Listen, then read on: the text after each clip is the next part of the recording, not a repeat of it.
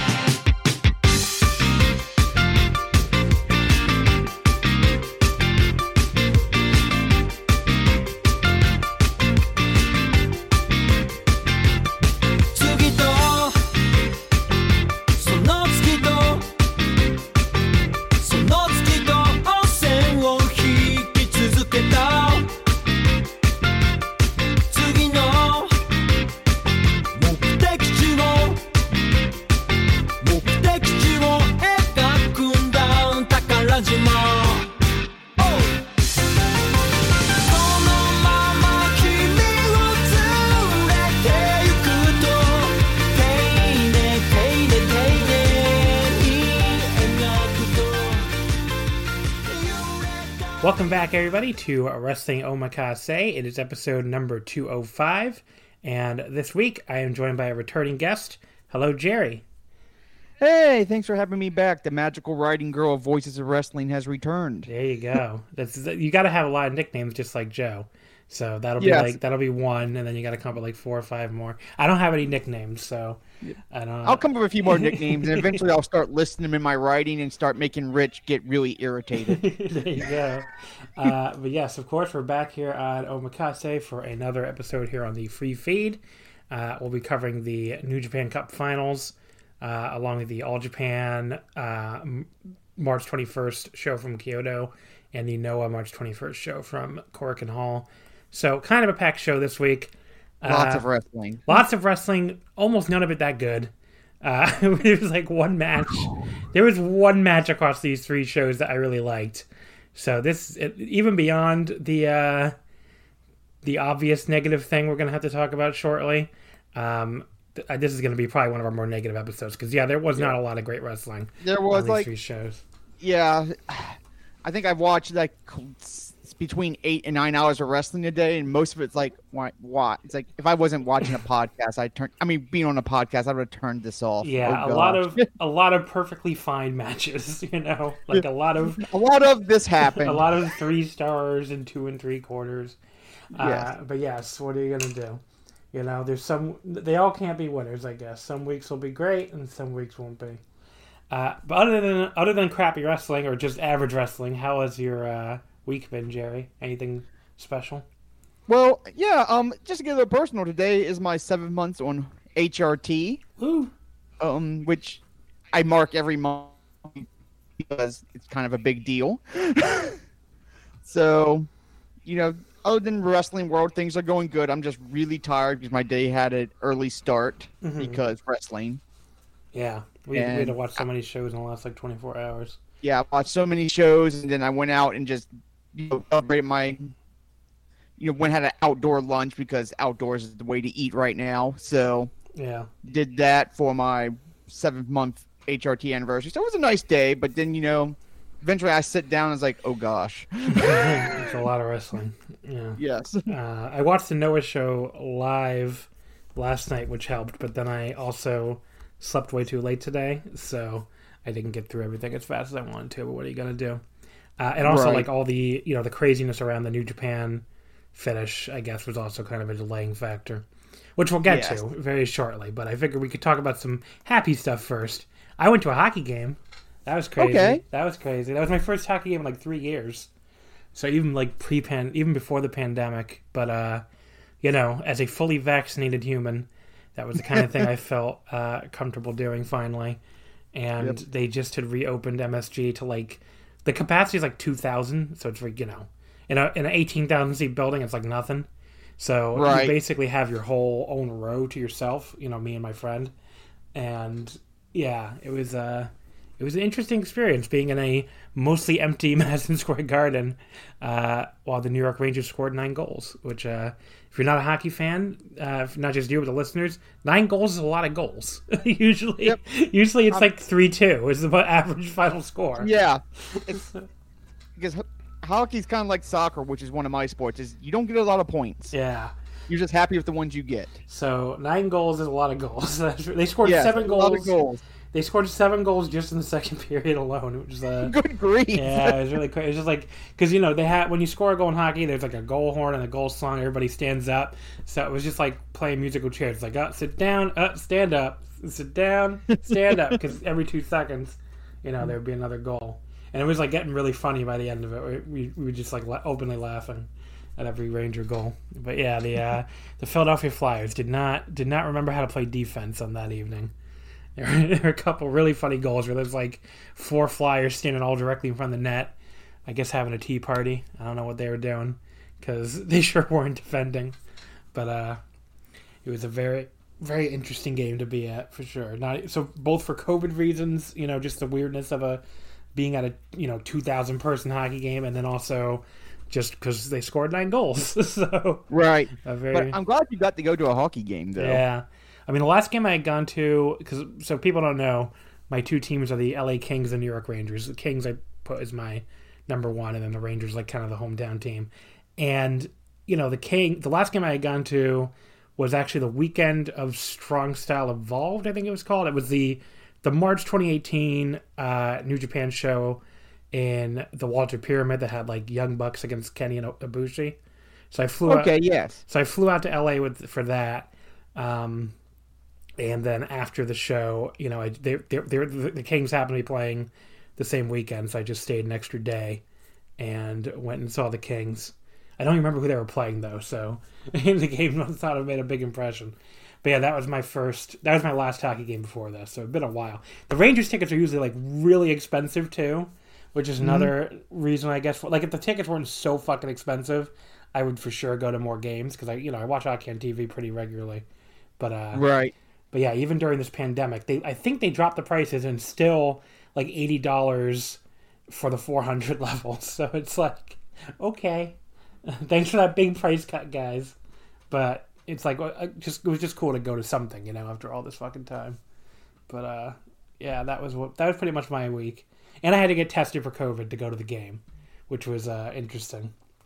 But uh, you know, just it was, I mean, interesting. Maybe not the right word, but I I had never gotten a COVID test before this, even though you know I'm pretty much positive I had it last March. Because when I had COVID nineteen, it was like you know when all of New York City was like melting down with it, basically. And you know they they you know I remember call I had like a telehealth appointment, and I remember the doctor saying like, oh you you sound like you have it. You know the symptoms all match because I, I had the loss of taste and smell like on top of all the flu Right. symptoms and stuff. But she's like, we don't just if you're not like suffering like at the time they were basically saying like that's what she said. Like if you're not suffering like you know severe symptoms, like if you're not having trouble breathing, then they just want you to stay home because they just didn't have the capacity. Like they didn't have testing centers taken you know set up yet. They didn't want you to go to the hospital unless you really had to because the hospitals were overflowing.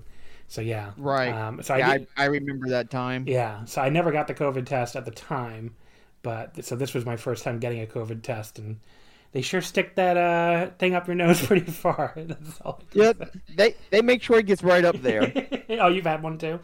yeah, I've had I got one back in like summer last year because I I kind of did a lead by example thing just to show people, hey, it's not that bad, Yeah, and it's not that bad. It's just odd. yeah, it feels really weird, is what is Yeah. the case. So, but yeah, that was uh, that was my week. I got a COVID test on Sunday because I had to be seven within seventy two hours, and then I got uh, went to a hockey game on Wednesday, which was you know happened to be St. Patrick's Day, so there were a lot of people out that day. Like that was the most normal that Manhattan has looked probably since uh, this all started. Which you can say maybe it was a little too early for it to be that normal looking, but uh, it was interesting for sure. Right. Um, so hey, the only thing I wanted to note before we get into the shows, and I'll actually I'll plug the Patreon first probably.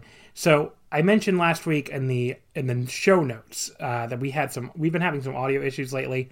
I'm sure it's obvious here on the free feed if you've been listening. Um, you know, like an audio sync issue. I think I solved it. I'm pretty sure like when we tested it before before we recorded, the sync was fine. There was like a hardware issue basically with my new laptop. I think was what was causing it when I I turned off this one feature, and it seems like that fixed it. Um, the the one thing I'm worried about, I guess, is if the sync will like you know come off sync later in the episode. So I will definitely check later in the episode for that. But I wanted to apologize to everybody listening, uh, even though I know this podcast is free. Um, you know that we've had that audio sync problem. I don't think it's been unlistenable when I listen back, but it's just not ideal because it always sounds like I'm speaking over my guest like last like few words every time, which I'm not usually doing. So like it's just really like uh, you know it, it's just annoying to listen back to when I go back and listen. But yeah, it took me a little while to catch it because I don't always listen to every episode. But uh, you know, um, I just felt really bad. So uh, if you've been listening and you know uh, putting up with that, uh, thank you. Someone said they wanted to say something, but they didn't want to offend me. I'm like, no. If something's going wrong in the episode, please just tell me. It's okay. You don't have right. to like spare my feelings or anything. I really want the show to sound better, and I want the show to sound good. You know, and it's like it, it drove me completely fucking crazy when I was trying to figure out what the problem was and trying all these fixes that weren't working until I finally uh, seemed to have found one that may have worked. But you know, I want to fix it. So if this doesn't work, if this, if once again comes out of sync, there's like another audio, there's another program I can try that I looked into. But, you know, I think this did fix it. This at least fixed it on when I tested it beforehand with uh, my girlfriend Nicole, and then you and I tested it beforehand, and the sync sounded fine. So hopefully, if, if it doesn't like drift out of sync as the show goes along here, uh, you know, it'll it'll work. If not, I'm gonna like take this OBS program and like I'm gonna hunt down the people who made it and just like write them a strongly worded letter. I don't know. just like, really, it was really infuriating trying to figure out what the problem was with this thing that I've been using for over a year that worked fine and just suddenly didn't work anymore. But uh, but yeah, I think it actually is a hardware issue with my new laptop that I think I fixed. So here's hoping. Fingers crossed. Yep, keep fingers crossed, and I guess we'll see. Yeah, exactly. Uh, like last week, I know was the worst when like one of the fixes I thought had fixed it instead like made it worse. So you know, where like we actually lost TJ's audio for a couple little segments. So hopefully that does not happen again. But uh, you know, I don't. It seems like this latest fix worked. So here's hoping. Um, in the meantime, before we get into our first review, uh, of course, I want to plug the Wrestling Omakase Patreon. So if you haven't been keeping up with it, we've been doing daily audio coverage of every New Japan Cup show. You know, all the ones that weren't covered here on the free feed, and you know, a lot of these ma- like, you know, like I'm gonna bury uh, some stuff today, uh, especially an angle, but also really I, I wasn't into the final match that much either. But like, you know, up until the semifinals, which I also did not like, which I uh, talked about on the Patreon, this is a pretty pretty goddamn great tournament. I mean, there's a lot of really good matches in this tournament, uh, and you can hear me break them all down on the Patreon. So again, daily audio episodes. If you want to go back through uh, the entire, you know, daily, um, you know, every show of the New Japan Cup and hear what I thought of each and every one, uh, you can go ahead and do that. And you know, we got more stuff coming up too. Though we have uh, daily coverage of the All Japan Champion Carnival next month, uh, so that'll be a lot of fun. Uh, next week we have a special uh, Omakase, you know, Patreon exclusive episode. We do two full length exclusive episodes every month, and it'll be the only Omakase next weekend because we'll be taking a week off on the free feed, and that'll be me and my buddy Quinlan doing a WrestleMania retro roulette. So basically six random matches from the entire history of WrestleMania. We could get anything, folks. We could get may the odds be in your favor. I mean, we could get like terrible shit. We could get classic shit. Who the fuck knows? You know? I mean, we might get uh I hope we get like the gimmick battle royal from WrestleMania 17 or something like something really stupid, but at least fun stupid. Like I hope they don't give us like I don't know uh, fucking what, that endless Triple H versus Randy Orton Mania main event or something like. Oh god, yeah, some, twenty five. Yeah, something boring and terrible. Like if you're gonna give us something bad, at least give me something fun bad. So we'll see. The randomizer will will decide. You know, Triple H versus Roman Reigns. Yeah, you could end up with that. Yeah, there's a lot of there's a lot of boring bad shit we could end up with, but we'll see. Uh, obviously, there are many WrestleMania, so we'll pick six random shows, and then from each show we'll pick a random match and that'll be like our goodbye to the WWE Network, since obviously that is going away at the end of the month. Uh, Yes. But yes, that'll be our episode next week. Uh, again, exclusive to the Patreon. So if you want to hear that episode, you need to sign up.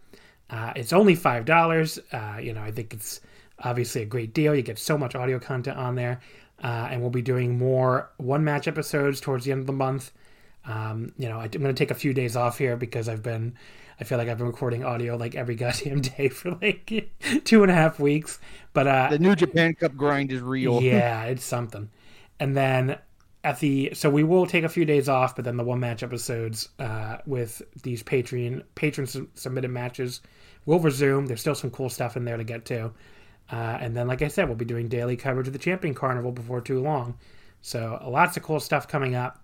Uh, that and lots of cool stuff to already listen to in the archive. Like I said, including all the New Japan Cup shows. Plus, uh, you know, with the Tokyo Dome coming up again in May, we did a whole lot of uh, Tokyo Dome one match episodes with the history of Tokyo Dome main events. So you can definitely check that out too. So this that's all at patreon.com slash wrestling omakase. Again, patreon.com slash wrestling omakase. Only five bucks, and you get all of our bonus audio content.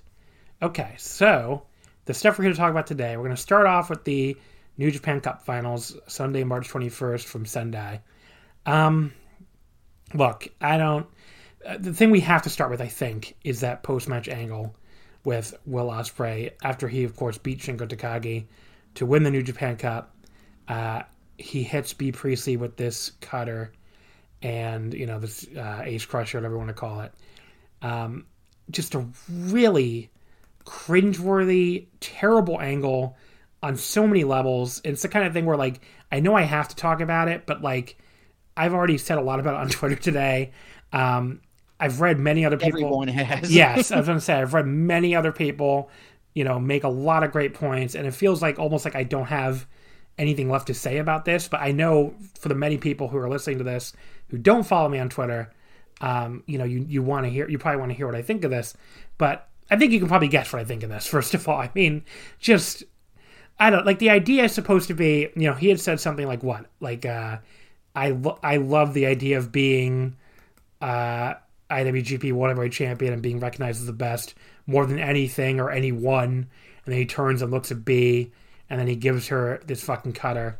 Just, I like I almost don't know where to start with this. It's just a, it's a bad idea in general to do a simulated domestic violence angle when like domestic violence is spiking pretty much worldwide during the current pandemic.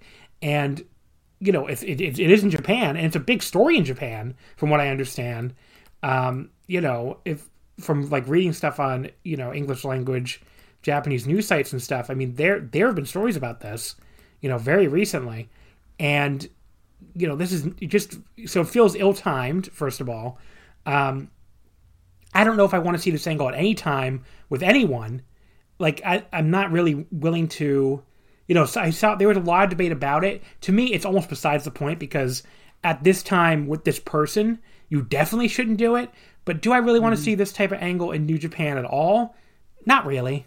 I mean, to, if I'm being honest, I don't really, I don't feel as strongly about that. Like, I don't, when I saw people having that debate, um, it really didn't feel like, it didn't feel like the right debate to me. So I didn't really get involved. But no, I don't really want to see that that angle anyway. And no, I don't think it's the same thing as inter intergender wrestling. When you know, yes, yes, Bea is a wrestler. I understand that, but she's not in a match with Will Ospreay. She did a match with Will Ospreay. You can go watch them wrestle each other if you want. I have no problem with that. But in New Japan, she is Will Ospreay's girlfriend. That is her position. You know, in this very match, Will Ospreay uses her as a human shield because you're not supposed to hit her is the thing. The other wrestlers don't want to hit her. So they don't go they don't like go after Will while she gets in their way, you know, precisely because they know it's off limits to hit this woman, you know, in New Japan. So whatever else you think about, you know, intergender wrestling or, you know, should there be uh, man on woman wrestling, like it's clear that it's off limits in the context of New Japan. And Will is not in a match with her. She is not uh, being presented as an equal wrestler you know, going up against Will Ospreay. She's being presented as Will Ospreay's girlfriend, who he just gave this wrestling move to and laid out to make some stupid point about how he'd rather be world champion than uh, be in a relationship with her, and it made clear afterwards that he dumped her via this. So yes, if you're dumping a woman by attacking her, you're you're doing a simulated domestic violence angle. That is what you're doing, whether she's a wrestler or not. Um, and then on top of all of that, why on earth would you choose to do this angle with this man of all people? Will Ospreay is already a controversial topic in wrestling because of how he, you know, the, I, I really didn't want to get into this again, but yes, he likely mistreated a rape victim and, you know, blackballed her, whatever you want to call it. At the very least, it's you can easily prove. Just look at the fucking tweets that he publicly shamed her and you know publicly called her out and called her a liar and did everything in his in his considerable power to uh, ostracize this woman who again was accusing his best friend of rape. So there's a lot of people that don't like Will Ospreay anyway, and you know this is just who he already has a very bad history. You know with at least one woman, and there's been I, don't really want to get anything else. At least one woman. There's a, he has a there's a very bad story here with him and her, and that's the fucking wrestler you book to do this. Like, it just doesn't make any like of all fucking people, he is quite literally the last wrestler on the roster who should be in this angle. Maybe he and Hama are tied. That's it. Nobody else like if you absolutely have to book an angle with a wrestler physically putting their hands on their girlfriend, like Will Ospreay should be at the bottom of the list for who you need to book that in that angle. Because just it's just completely it is so tone deaf. You almost need a new word, a new term for tone deaf. Like tone deaf doesn't co- doesn't quite cover it. So, you know, I want to get you in here, Jerry. Like, what do you? You know, I don't want to just be doing a monologue no, here. No, you got to get it out of your system. it was a it was a slow simmer anger for me because, um, I really liked the main event. I really did. So I was on this main event high, and then the OsCutter happens, and it sort of just catches me off guard. Like you know that hot, that excellent match high you get, just negate it instantly. Yeah. As I'm trying to figure out what the frick just happened, and it wasn't until I started thinking, like, what the, forgive the cursing here, but what the fuck? Oh, you can you, curse on this show all you want, believe me. Yeah, you do that angle with this guy, not just this guy, but the timing. You know, you know, we're still within a year of the speaking out movement. You know, we already know Will constantly has a target on him. You're just going to paint a fresh coat of paint, bullseye on the back of his head. Yeah. And also, you know, just come weeks after they try to put Scurll, Scurll back in, you know, through the back door. Mm-hmm. And it feels blatant. It's like they know this is going to get a reaction, so this is the route they go. Yeah, and that's where I don't think they. That's where I don't think they realized what reaction they were about to get, but they knew it was going to get a reaction. That's where I would love I to think, know: was this Will's idea or was this New Japan's idea? Because I don't think that's been reported anywhere. I don't know. I know. I don't know right now because like it hasn't been reported. But whoever's idea it was, someone should have said, mm, "Let's not let's not put this on ourselves." Yeah, I mean, I don't want to because I don't want to steal Joe Lanza's uh, scoop too much because he put it on the pa- on his Voice Wrestling page Patreon. So definitely go check that out for all the details. But Joe made clear like three things: the New Japan office knew about it, uh, the other Empire members knew about it, and Ibushi was told like at the announce table apparently. And yeah, and the New Japan wrestlers, some of the New Japan wrestlers backstage uh, who did not know about it were very angry. So he has a lot more details than that on the Voice of Wrestling Patreon. But like I really want to know did Will pitch this to them and they okayed it, or did they pitch it to Will and Will okayed it? Because those are two different scenarios to me on multiple levels. But like right. either way, somebody should have said no. Is the point? There should have, yeah, someone should have said no. You know, and like you said, if they had to do this angle, which spoiler, they never will have to do this angle. But if they had to do it, Will Ospreay is not the guy you go with attacking his girlfriend to prove a point of how much he wants the world title. If you, I mean, you could have still done the angle without the attack. He could have just dumped, beat, dumped her. Said, you know, I'm focusing on the title now. Thank you for your interference. yeah, he could have like, and that still would have been a total heel move because she, she, as we'll talk about in a second, she helps him in this match about as much yeah. as she has in, um, in any match so far, and if he had turned to her and said, yeah, Bea, I want this title more than I want you. See you later. Hit the bricks or whatever the fuck. Without giving her I mean- a cutter, that would have been a total heel move still. And then it would, then it would have been amazing. Then he loses without her. you know, you know that could have totally worked. But no, they go for this cutter. That, and you could, and there was just so much confusion everywhere. You know. Yeah, the English announcers. I listened to the Japanese, but I heard the clip of the English announcers, and Yeah. they had no idea this was coming because the announcers never get told anything. Uh, I'm Yeah. not saying that as a critique or anything. It's just what it's, it's just how it Just is. how it is. Yeah, and you know they they had no idea how to react to it. They had no idea what was going on. It was just Gino Gambino going what, what Yes. repeatedly. The Japanese announcers really had no clue either. Like what from what I understand, Milano had to explain it to them. Like he did his best to explain what was going on. Um, but yeah, I, I just because obviously on top of that, on top of everything else, they don't speak English, which Milano does, and Milano kind of translated for them and was like, well, he said, you know, he he does he wants the belt more than her or something, but they didn't seem to get it either, and I don't really and and the crowd, I, I understand that it's a clap crowd and they can't react, but like the clap crowds have made audible reactions to angles and matches. We've all seen it by now. Right. I mean, when a big moment happens, they gasp, they make like these audible reactions when it's like a big moment they're into. This was dead fucking silence. Like almost Just eerie levels of silence. complete silence. Yeah, because they had no idea what they were watching. They had no idea why this was happening, and it just didn't it didn't land with anybody. And you know, I find the intergender comparisons to be such bad faith. I do too. bad faith and you know to a certain degree it's like are you just stretching to find excuses for why it's okay to hit her? Yeah. you know what i mean? It, it's really uncomfortable. It's a really uncomfortable line of stretching and trying to find reason for this angle. And yes i get as a wrestling angle but as a wrestling angle it fucking sucks. With the connotations of everything that's gone on it freaking sucks. And the fact that nobody seems to have said maybe we shouldn't do this all effing sucks, and it puts a. They had earned back some goodwill with this tournament, Yeah. and in just a blink of the eye, they just washed it away. Yeah. I mean, It's what you said about the good was like this. The most of this tournament has been as well received as anything New Japan's done this year. I mean, I went over it. You know, like there's a lot of really cool matches in this tournament. I mean, I have.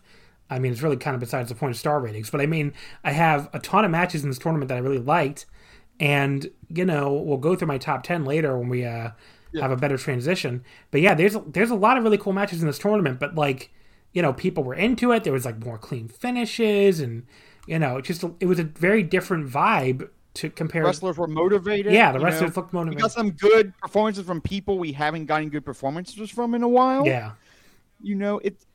It was going good, and now we're not talking about the tournament at all. Yeah. I mean, this this over. That's where I don't get whoever's idea it was. Like the reason why this was such a bad idea, even beyond the moral aspect of it, which I'm not at all trying to downplay because you know I just ranted about it for all that time. But even beyond Yes. the moral aspect of it, of it being a wrong, the wrong thing to do, just from a pure New Japan, what you're trying to do standpoint, this was fucking stupid because all it did was overshadow a match that most people liked a lot more than I did, as we'll get into. Uh, a match that pe- a match that a lot of people loved, and the finals of a tournament that a lot of people loved, and it in, instead of hype being like being like, oh, what a great tournament we had, what a great finals we had. Now we have Kota Ibushi versus Will Ospreay, the first uh, IWGP World Heavyweight Title match. You know, get excited for that. It's coming up in a few short weeks. Instead of all of that, we're talking about this.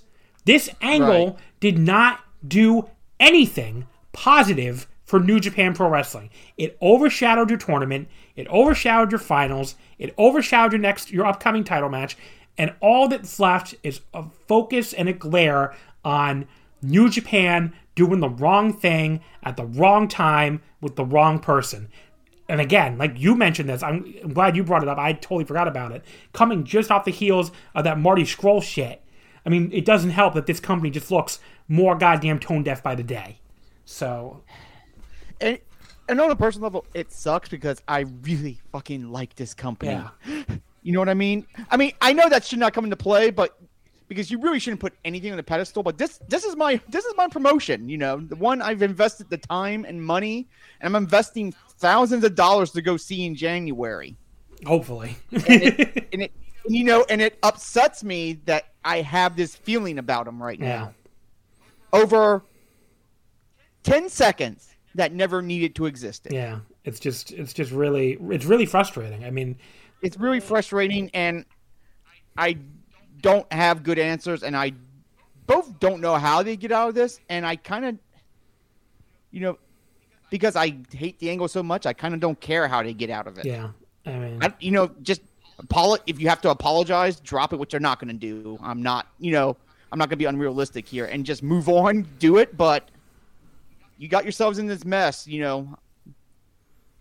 Figure it out. You're the adults in the room, allegedly. Yeah. So, yeah, I think we pretty much covered it, but I get you know just just a really bad angle, really badly timed, really the wrong, the exact wrong person, uh, and I just you know I don't have much else to say about it. I guess. Do you have anything else you want to add before we? I, I think that was slightly therapeutic, honestly. it did it did feel good to get some of it out. I did a bad job this morning trying to get my thoughts out on Twitter, but there, I think I got him out as best I could. Yeah, it's just it's a really it's just a shitty position to be put in as fans, you know. I mean, we Yes. don't, we don't want to be on here ranting about how much we hate this shit. I mean, we, you know, I mean, you just said it. I, you know, it's one of my favorite companies too, um, and it, you know, it is a company that I also spend a lot of money on to go to all sorts of shows over the years, and Right. probably going to do it again this year, and or the end of the year, I should say.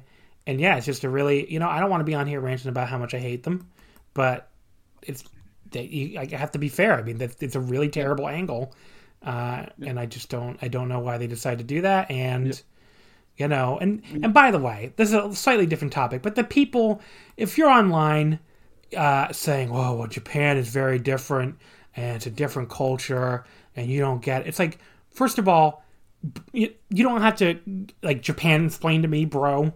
Uh, I've read plenty about I know plenty about Japan, but second of all, like like do you understand how redu- not you obviously the the per- this theoretical person. Like do you understand how reductive it is to talk about an entire country as if they're a fucking monolith on any subject?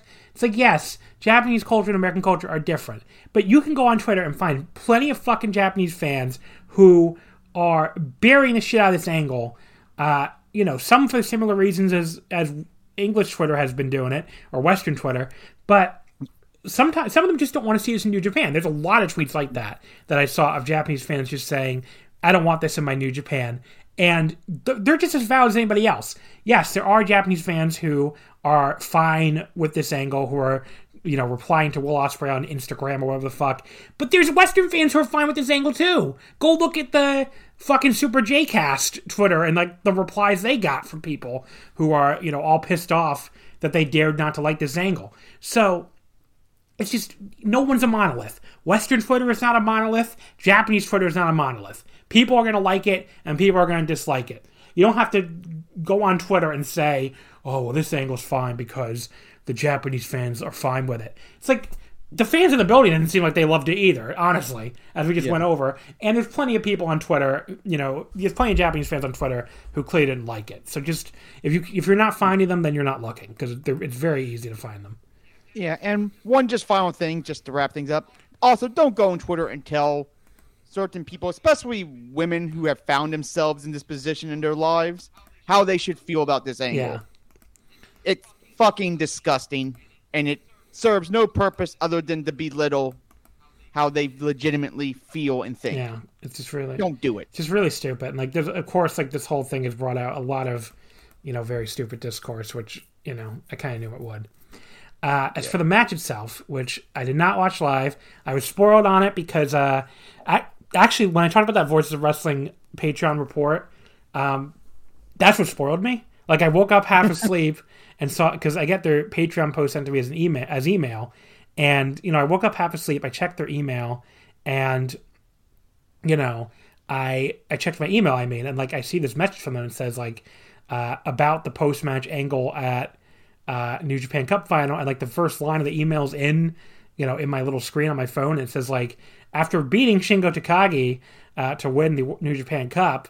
And I was like, what the fuck? Why would they email? Why would they put that out there as a Patreon post and spoil everybody when the show just happened?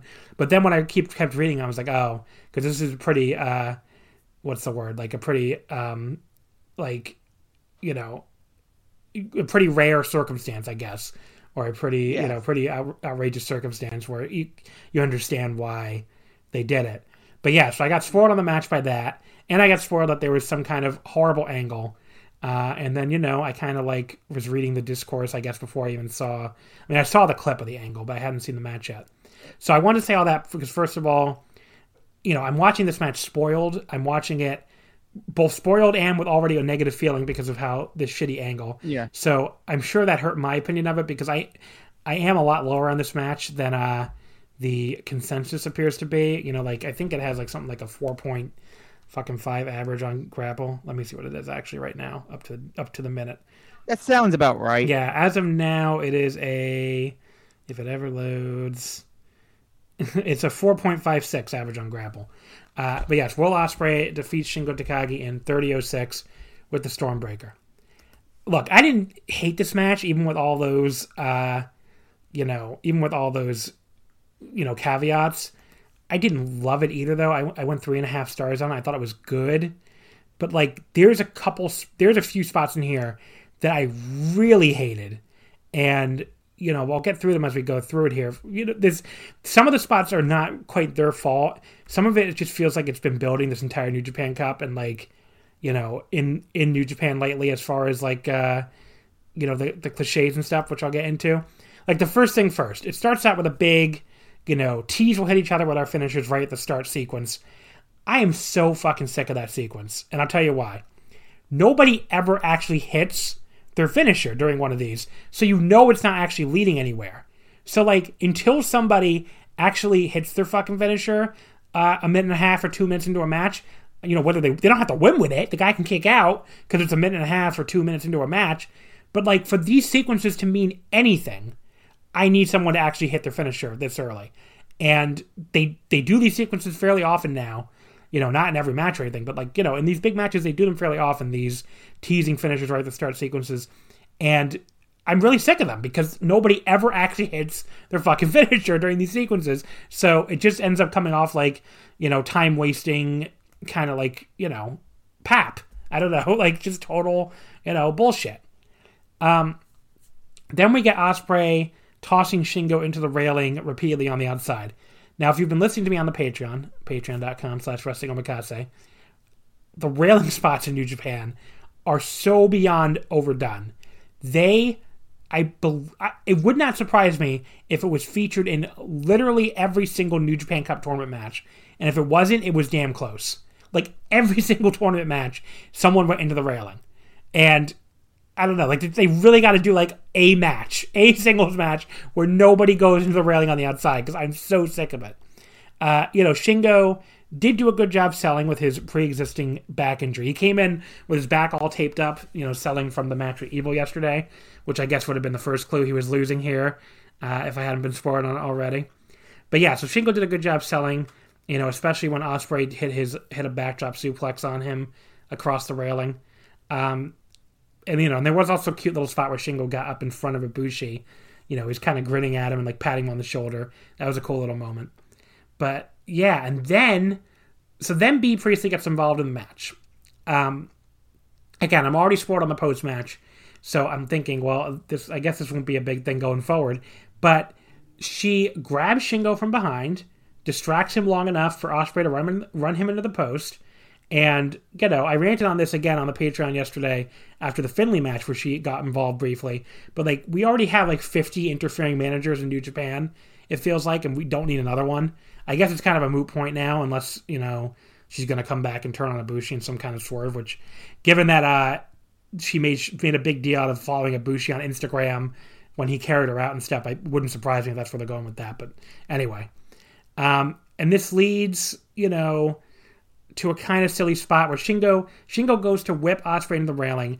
Ospreay like somehow starts like trotting almost instead of running and does this like little leap over the railing but like at such a slow speed it looks stupid instead of looking cool. Like just a tiny little jump. And then Shingo, you know, he so there's a table set up. He starts yelling on the table in English for some reason. That was kind of funny. And he tries to Death Valley driver Ospreay off the apron through the table. But Bea gets involved again and pulls the table away and then stands in front of Ospreay so Shingo can't dive at him. Now, you know, at least she didn't, you know, she interfered only, I guess you would say, twice or three times. It's not as much as Dick Togo interferes in evil matches, fine. But this still felt like to me like I was watching Revolution again. You know, watching that AEW pay per view, where it's like some wrestlers are allowed to have interference in their matches and some aren't. It is the most inconsistent thing that people complain about in wrestling today. This is even in the same company as like people can't even, I saw people try to use the excuse during the AEW thing that oh well, you know, I can like interference in one company but not the other. Fine.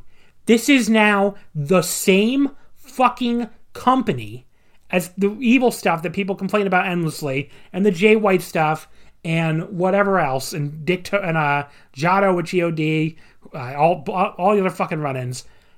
This is the same company, and people somehow don't seem to have a problem with Bea getting involved here, and have no you know no uh you know pause at giving this match you know four and a half stars, four and three quarters, five stars, match of the year. Where it's like other times in the same again in the same fucking company, if there's any interference in the match, people are immediately taking like a star off and you know not willing to give it any any kind of rating. So again, interference right now in wrestling, and this is my this is going to be my whole point here is the most inconsistently applied critique out there. If you like the wrestler, you're willing to look the other way on interference. If you don't like the wrestler, you're not willing to look the other way. And I guess you could say it's like that for a lot of stuff in pro wrestling, and I get it. But this one just drives me insane because of just how vociferously people argued that the the evil interference was like killing New Japan.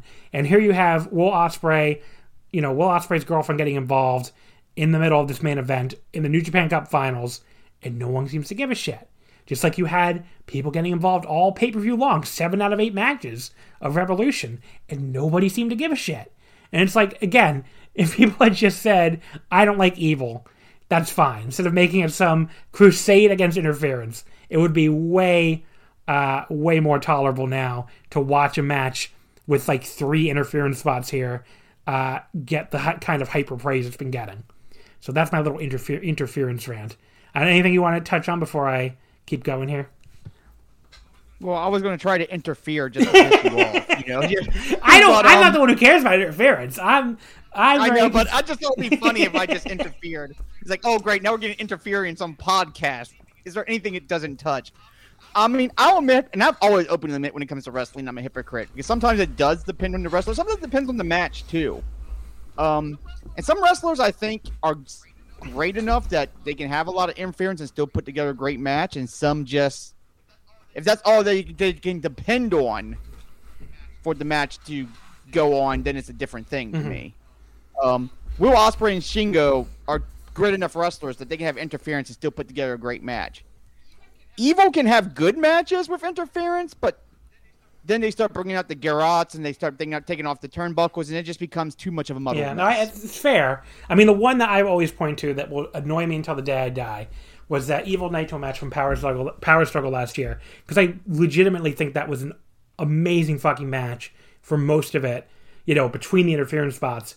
But if you listen to people critique the match, all they talk about is the interference spots, and it's like, Um, you know, Power Struggle. Oh, remind me which that one was the last that? one where like the J- That was that was the yeah, best one. that was. the- I mean, most people do do seem to agree it was the best one, but like, yeah. it, all the critique you heard about was just the interference, the interference, the interference, and it's like Yeah. if you're not gonna, you know, if you're if you're gonna hyper focus on it, even when they're having a great match in between, like that's where I start to get really annoyed.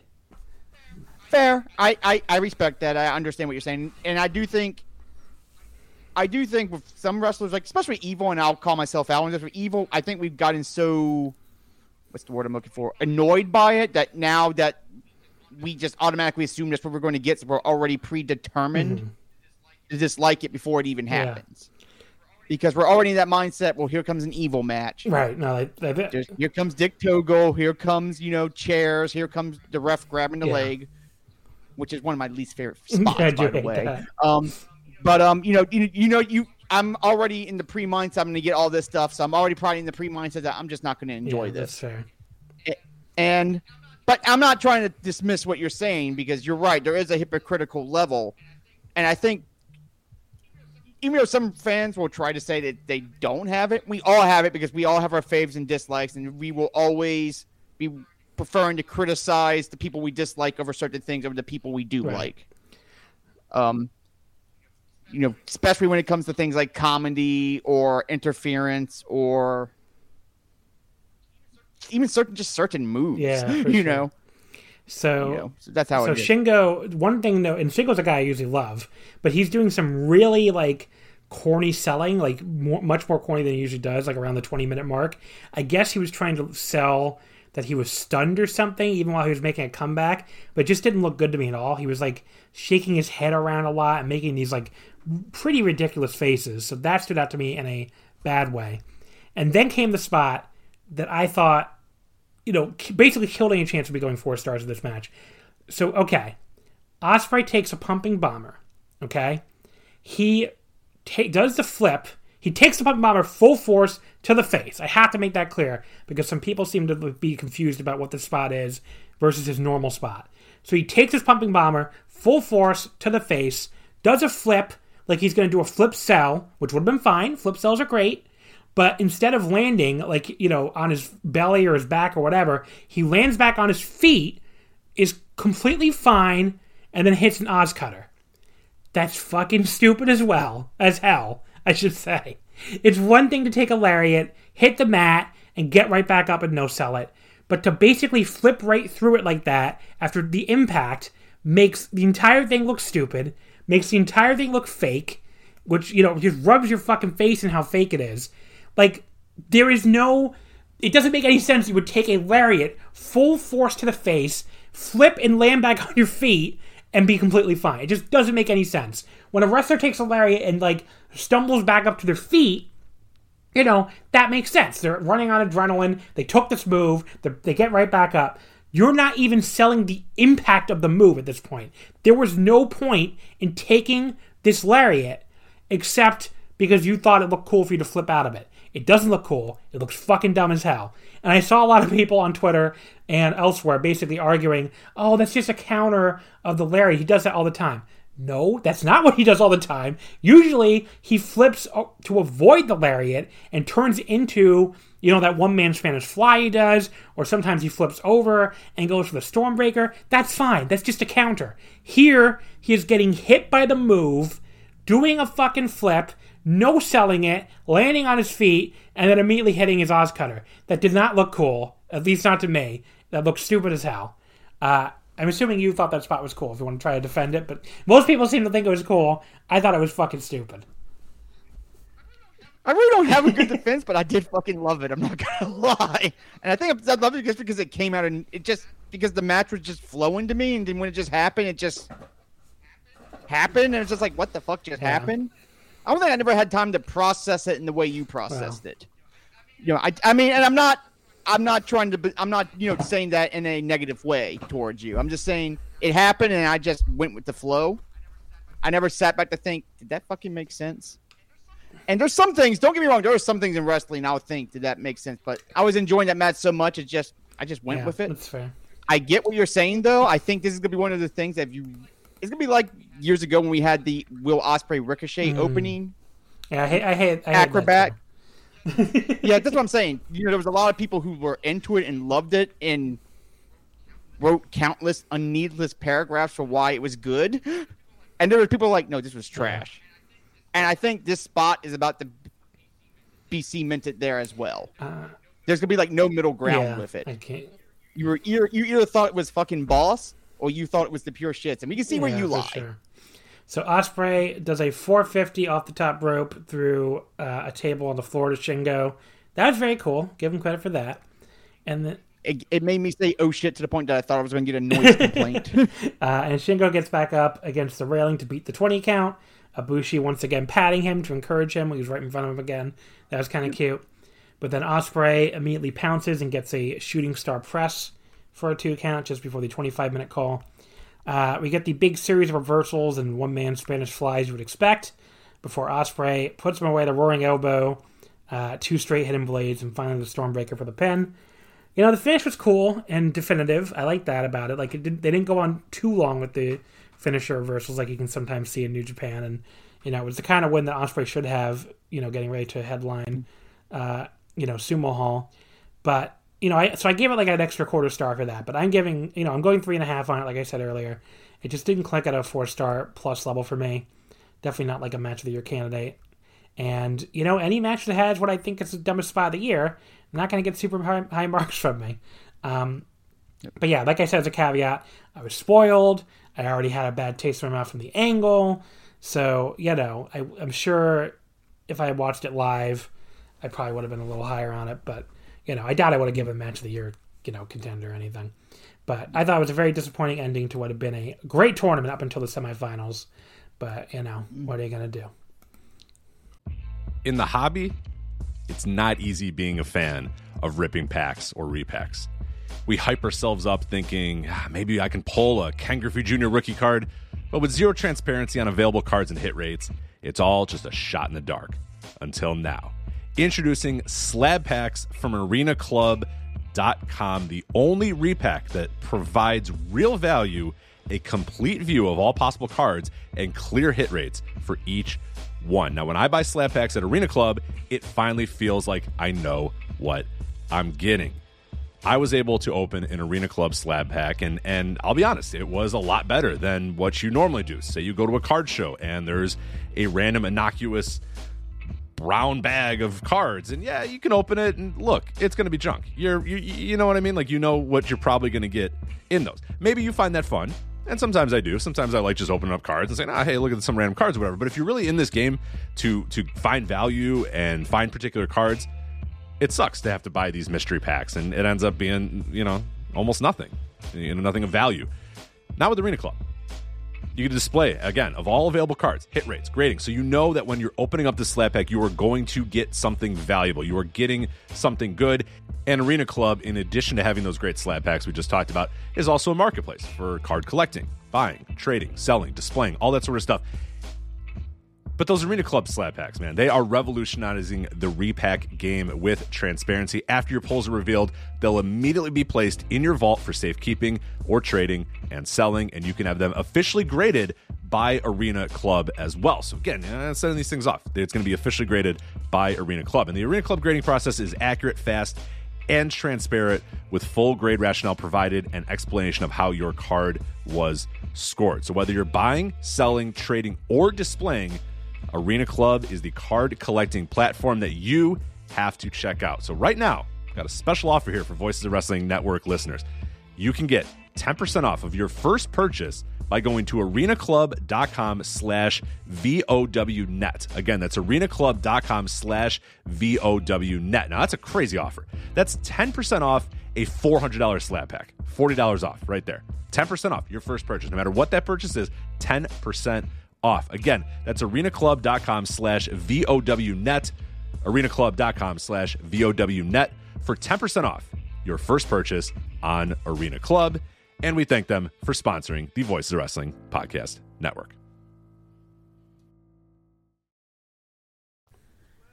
Well, I loved it, but I feel really weird now loving this match after everything has gone down. We just talked about minutes Yeah. ago. It's like, uh, kids, like, am I allowed to ret- retroactively hate this match now? Like, no, no, I loved it. I wrote down four and a half. I wrote down in all caps, bold, underlined, tits cannot be calmed. Yeah, Which then underneath it, I said I was wrong. yeah, they, they were calmed. That's true. yeah, they were calmed by the Oz cutter afterwards. But um, no, I really liked this match. It, I love that it was 30 minutes, and I'd never felt 30 minutes. To me. I will say it did. It did not drag. That is for sure. It did not drag. I thought they kept a good pace. I really loved the things like with Shingo being encouraged by Ibushi. I hate that that lured me into thinking Shingo was It going definitely win did for me. Well, uh, okay, I, I, I watched it spoiled. Uh, I remember thinking as I watched it, I'm like, wow, if I had watched this unspoiled, I would have thought he was winning because of that.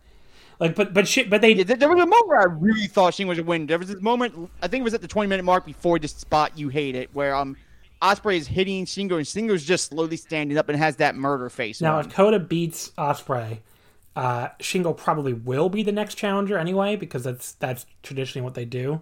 The the New Japan Cup Yeah. runner up usually does get the Dontaku challenge, so they could still be teasing Shingo Ibushi even without, you know, yeah. That's true, and I really want Yeah. that match. I think we will get that match, you know, eventually. Whether if Ospreay wins and Um, then you know um, Ibushi has to win the belt back from him or something, which I think is very possible, then you know that'll take longer. But either, either way, I think we're going to get that match still. Yeah. Um, I do, I do, I don't fully disagree with you on the Bea interference. I just had to say why I thought it works and sometimes it doesn't. I'm really glad that all O-Khan and Cobb did was sit and watch because I was really worried they were going to Yeah, get involved too. because they were Me down too. there. But it didn't, you know. So it's like okay, it didn't go too overboard. Um, so I thought it was a very great main event. I gave it four and a half, which seems to be the number going around. It's definitely not match of the year. Um, it was definitely not better than several matches that would happen in this tournament to me. Um, but I wasn't dis- I wasn't disappointed. I'm just very hesitant because it just feels weird hyping this matchup Yeah, now. for sure. Um, it's it's not uncomfortable because I did like it, and there's no point in pretending I didn't like it, you know. But at the same time, it's like it's like I just can't. I'm not going to spend the time hyping this matchup that I otherwise Yeah. would have. That's fair. So I'm going to quickly give since this, this we'll go through the rest of the card really quickly. I mean, there's not much else to it, but before we do that, to wrap up the actual tournament, uh, so this is my top ten matches of the tournament, which I've been again. Most of these were covered on the Omakase Patreon. So if you want to hear my thoughts on all of them in long form, you can check that out. But the top 10 starts in 10th place with the quarterfinal David Finlay versus Jay White from March 18th in Shizuoka. Gave that one three and three quarters. Uh, nine through five are all four stars flat, so I don't have to keep repeating myself. Uh, ninth place, second round, Evil versus Jeff Cobb from March 11th in Ihame. Uh, I seem to be very alone on that one, but I love that match. I thought that was just like the best Evil match he's had in forever. You know, he he had a very uh, not a not a very good tournament in my opinion. Uh, so this was like the, his big standout match. You know, the other yeah, his other matches I really didn't like his Shingo match or the uh, Yano match. So this was his big standout for me. Eighth place, Will Ospreay versus Sanada from the quarterfinals. Again, also 318 in Shizuoka. Or from the, yeah, quarterfinals. Uh, seventh place, second round, Shingo versus Goto, March 13th in Nagoya. Sixth place in the first round, Sanada versus Ishii from March 9th in Okayama. Fifth place in the quarterfinals, Shingo versus Kenta from March 16th in Korakuen Hall. Yeah, that, love was that awesome. Fourth place, the match. I'm, you know, I like this match a lot, but a lot of people seem to like it a lot more than I did. And I broke down why it wasn't a match of the year contender for me uh, on the Patreon. Fourth place, second round, Will Ospreay versus Zack Sabre Jr. March 14th in Amagasaki. I gave that four and a quarter stars. Third place, Goto versus Taichi from the first round. March 5th at Korakuen Hall, also four and a quarter. Second place, Great-O-Khan versus Tetsuya Naito. March 4th the Nippon Budokan, also four and a quarter. And first place, really led wire to wire, uh, Shingo Takagi versus Kazuchika Okada. March 6th at the Ota Ward Gym. Four and a half stars. Definitely to me, these stand out of what was a very good tournament. I mean, yeah. Yes. And I I want to say that I am very happy to see Naito O-Khan rank so highly on your Well, list. no one's surprised because it's Naito and Okano. I love too. Yeah. But yeah, I love I love that match. Yeah. The like Naito's like yeah, I loved it. I don't think I rated it that high. I think I gave it flat four when I wrote my review, but I loved it, and I would defend O-Khan Yeah. to anyone. People are really So- have fun for sure. But yeah, so I have you know a great tournament. Nine, if you haven't checked out some of the matches, you know, like I said, nine matches of four stars or better, uh, and then another five matches of three and three quarters. Uh, another, let me see how many here. Another f- six, I think, at three and a half. I mean, the only matches I had below three stars were uh, Yoshihashi versus Yujiro from the first round, Shingo versus Evil from the semifinals, uh, Yano versus O-Khan from the second round, Evil versus Yano from the quarterfinals, and Yano versus Fale from the first round. So basically, if you did, it was, didn't involve Toru Yano, it was probably pretty good. Uh, I'm gonna say Yano had the opposite of the match of the year caliber Yeah. tournament, which is not it's really rough for him but these, with these like clap crowds. So, like two and a half Yes. against Great-O-Khan was like as best as he could do. But right, Uh, but yeah, there you go. That's my New Japan Cup wrap up. Uh, to wrap up the predictions, so I had said on the Patreon that I was surprised more people had picked Ospreay than Shingo because I thought Shingo was definitely winning. So, haha. Um, I was doing I was doing really good in this in this fucking pick'em until you know obviously I got the final wrong and that's worth twelve fucking points. So that dropped me all the way from like tied for third to nineteenth because I got that final wrong. So there you go. That's where I finished. Uh, yeah, twenty five people have picked Ospreay compared to seventeen who picked Shingo, and then the remaining sixteen people picked somebody else. Uh, so Chris Sampson wins the Omakase Pick'em. I think he won all the Pick'ems on Sport of Pro Wrestling when it's his site. So uh, get your uh, get your conspiracy theories going now, folks. He goes first place with 70 points. Um, Bakor finishes second with 69 points. And if you happen to listen to this, buddy, I will give you the free month uh, of Omakase Patreon. I'll, you know, even though I said first place only, but it just feels weird to me giving I mean, I'll give Chris the prize too, but like it's his website, so it feels a little weird to me. It's like Yeah. you know how like oh people who are members of blah blah blah can't win. It's like well that should kind of feels like it should have been the case, I guess. But I think next. I think next time Chris should not join at least one tournament, so everybody else has a chance. I mean, I'm not saying Chris Chris didn't have any inside info. or anything. he just owned us all. Uh, Yeah, he just owned it all. You know, with his statistical analysis, Yeah. the bastard. But yeah, so Bakor finishes second in, with 69 points. Uh, Sean Cedar from Voice of Wrestling finishes third with 68 points. Uh, Paul Wedding finishes fourth with 67 points, and then tied for fifth, Rika Tatsumi. Uh, hopefully, the actual wrestler. I know it's. I know who it is. It's not her, but it's just kind of funny to see that name there. Uh, 65 points, and Yap Yapiti Strap with 65 points as well, tied for fifth. Uh, last place, of course, my buddy Aaron, four points. so he got he got no he got two matches right in the first round, nothing after that. So way to go, Aaron. And then second to last place, Mavs Gillis, uh, the young boy announcer, fourteen points. So not very good, not very good at predicting, I guess. What are you gonna do? Uh, but there, there you go. That's your wrap up on the pick'em. Had a lot of fun with it, so thank you if you entered. Uh, it definitely gave me stu- extra stuff to talk about uh, throughout all this New Japan Cup coverage. Okay, so let's get to the rest of the show very quickly because there's really not much of note on it. Uh, Yeah. The semi-main event was Okada, Tanahashi, and Ibushi beating Jay White, Fale, and Owens. Uh, Ibushi pinning Chase in 11:31 with the Kamigoye. Um, is it just me or these Kamigoyes like kind of look looking more lame lately? I don't know. I shouldn't use that word. Looking like just not as cool. I, it just they don't look very cool lately. They, they look like much less impactful or something. Maybe guys told him to stop kneeing them, kneeing them in the head as hard as he could or something. But they just don't look as cool lately. I don't know. Or maybe, maybe lately, just because he's not in big time matches, he's. Just oh, I not noticed. pulling I mean, I feel like I've noticed it in like his Sanada defense and stuff too. But I don't know. Okay, I'll have to go back and look at that because I and like, the don't know. match. Um, But yeah, I don't know. It feels like it feels like he's But, um, been very weak Kamigoyes lately. and you never know. We never. We it could very well be a hey. Can Yeah, you lighten please stop kneeing us head. But yeah, it was just kind of Yeah. just interesting thing. Um, there was one spot where Jay White and Tanahashi did like a million standing switches. It looked stupid as hell.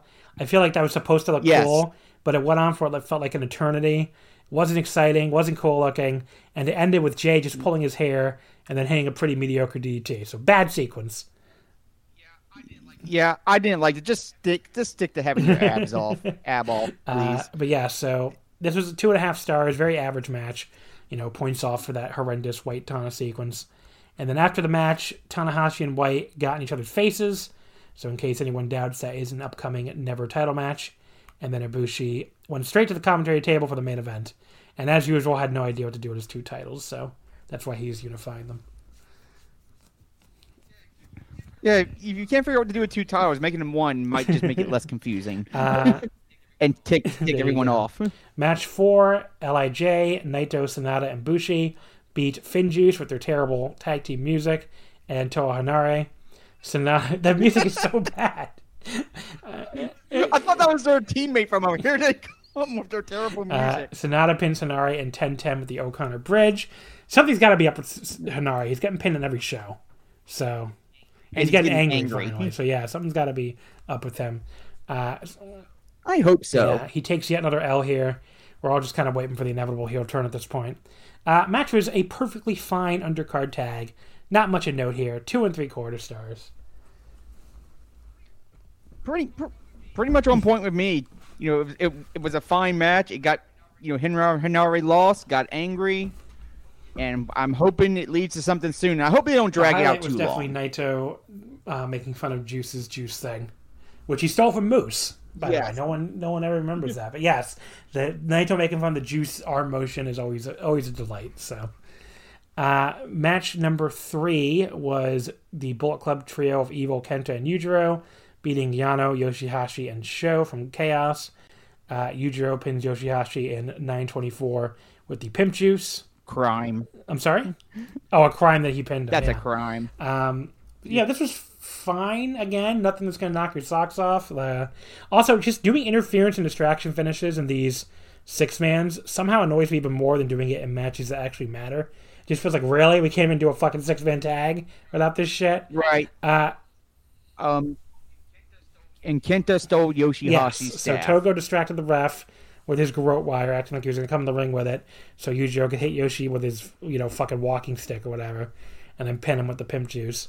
Uh, I guess that might set up a never six man title match on the next tour. Be still my heart. you definitely need a Yujiro team getting a. Let me get those stars ready. Uh, afterward, the Bullet Club guys beat up the Chaos Wrestlers some more. Who cares? yep. I just and that's what I actually wrote on my notes. cares? Who cares? Match I also wrote I wish the Bullet Club would run out of ammunition. there you go.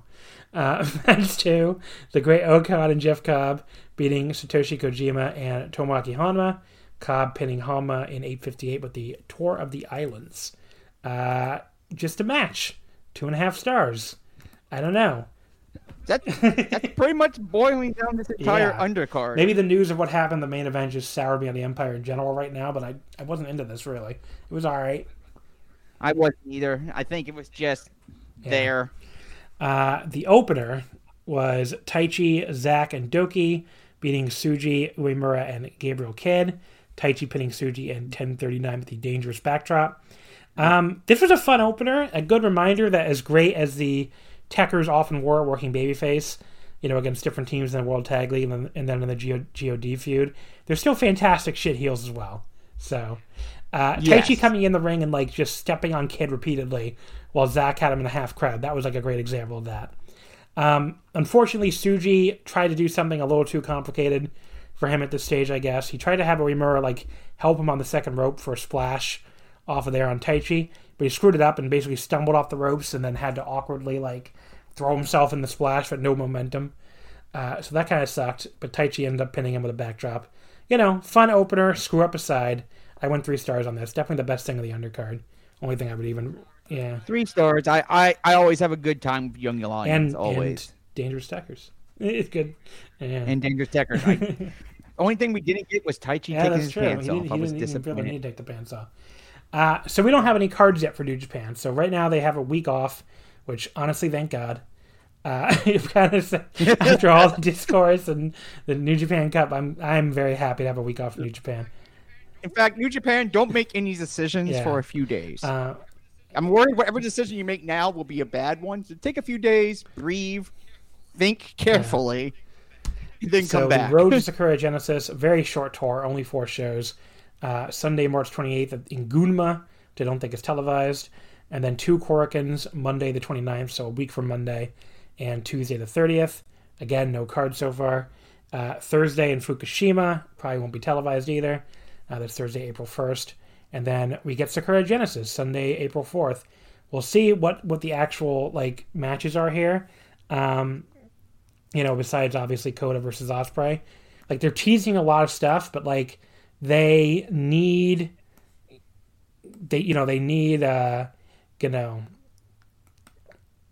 like they need other matches for the fucking Dontaku tour because you know Dontaku tour has four big shows, you know, wrestling Satsuma no Kuni uh April 28th and 29th and then you know Dontaku is a two night event again May 3rd and 4th. And then uh, right after that is the fucking Wrestle Grand Slam tour, you know, with the Yokohama show and the Tokyo Dome show. So, you know, they Yeah. a lot of big shows coming up. They're going to need a lot of matches. So it wouldn't surprise me to see Sakura Genesis like, you know, be like a only like one or two title matches and a bunch of undercard tags again, and then save some more stuff like you know White Tanahashi or something for the Dontaku shows. So I guess we'll have to wait and see. Uh, but yes, that's our New Japan talk. Let us move the fuck on. Uh, move over to something else. So let's go over to Pro Wrestling Noah. Uh, they had a Korakuen Hall show today, Sunday, March 21st. Um, the Noah the Infinity, uh, Korakuen Hall, attendance of 678. Um, the big unfortunate news was that Kaito Kiyomiya, uh, you know, was missed the show uh, due to a concussion he suffered in the Fukuoka title match against Keiji Muto back on March 14th, which we didn't cover on this show, by the way. I kind of forgot it was happening uh, when I went to do the schedule for the month. And, you know, I just, I, I don't have strong opinions on the Muto thing. I haven't even watched the Muto Kiyomiya match. It seems like people have really gone to their corners on this and they either love Keiji Muto as champion or they fucking hate Keiji Muto as champion. And I'm here like, I'm pretty ambivalent to Keiji Muto as champion. I don't really care that much. So I feel very awkward. And then, people are, and then I'm in the weird position where I don't like him as champion, but I keep defending yeah, his I don't know.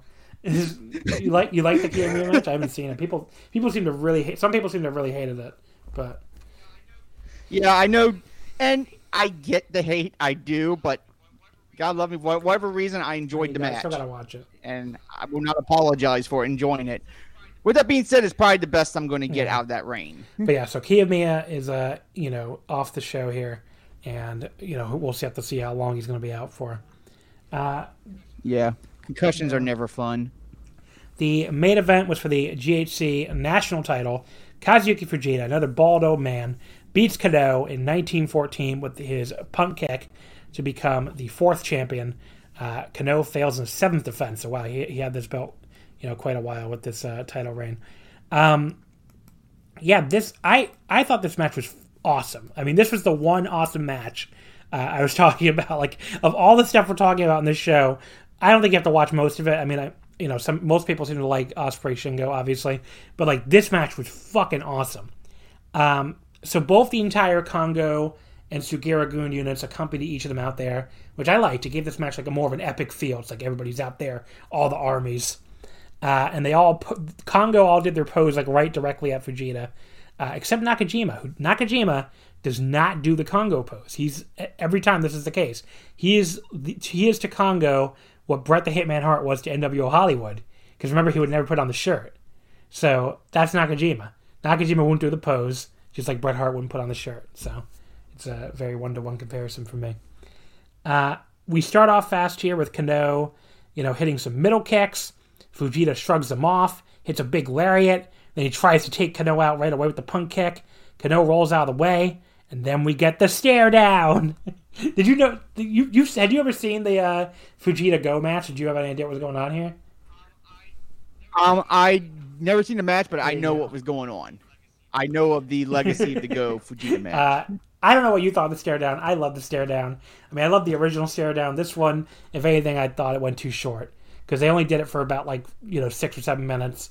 Uh, and you know the Right. fans. So this this is the first time they did it in front of fans. I think. I think they might have done it in like a a Kenoh Go tag at some point, but I don't know how long that lasted. Here, they you know they this is the first time they did it in like a big singles match in front of fans, and the fans were like clapping up, you know, the, the clapping like they were into it. Uh, they kept the clapping all the way through the five minute mark, but they did finally trail off because they're like, we can only clap so long, basically. Like eventually your hands start to hurt from clapping that long. So uh, that was as long as they could do it. But uh, what did you think of the stare down? I I went into it thinking I wasn't gonna like it, and then it got kind of tense. It was like, okay, which one are you gonna break first? I liked it. I, yeah, what you probably just heard me dropping my phone. My friend had to text me because I guess I, Randy wrote, Orton I think I wrote in my notes Alexa the Bliss is, is happening right now on Vroom Vroom Fast Lane, and he gave me this live report, including uh, quote: "She blew a kiss at him, and he sold it like he got hit by a Hadouken." Sound sounds like a hell of a match. Anyway, Sounds one heck of a show. I'm glad I'm not watching Yes. it. Um, so they we get the stare down. They approach each other finally. Kenoh throws a leg kick.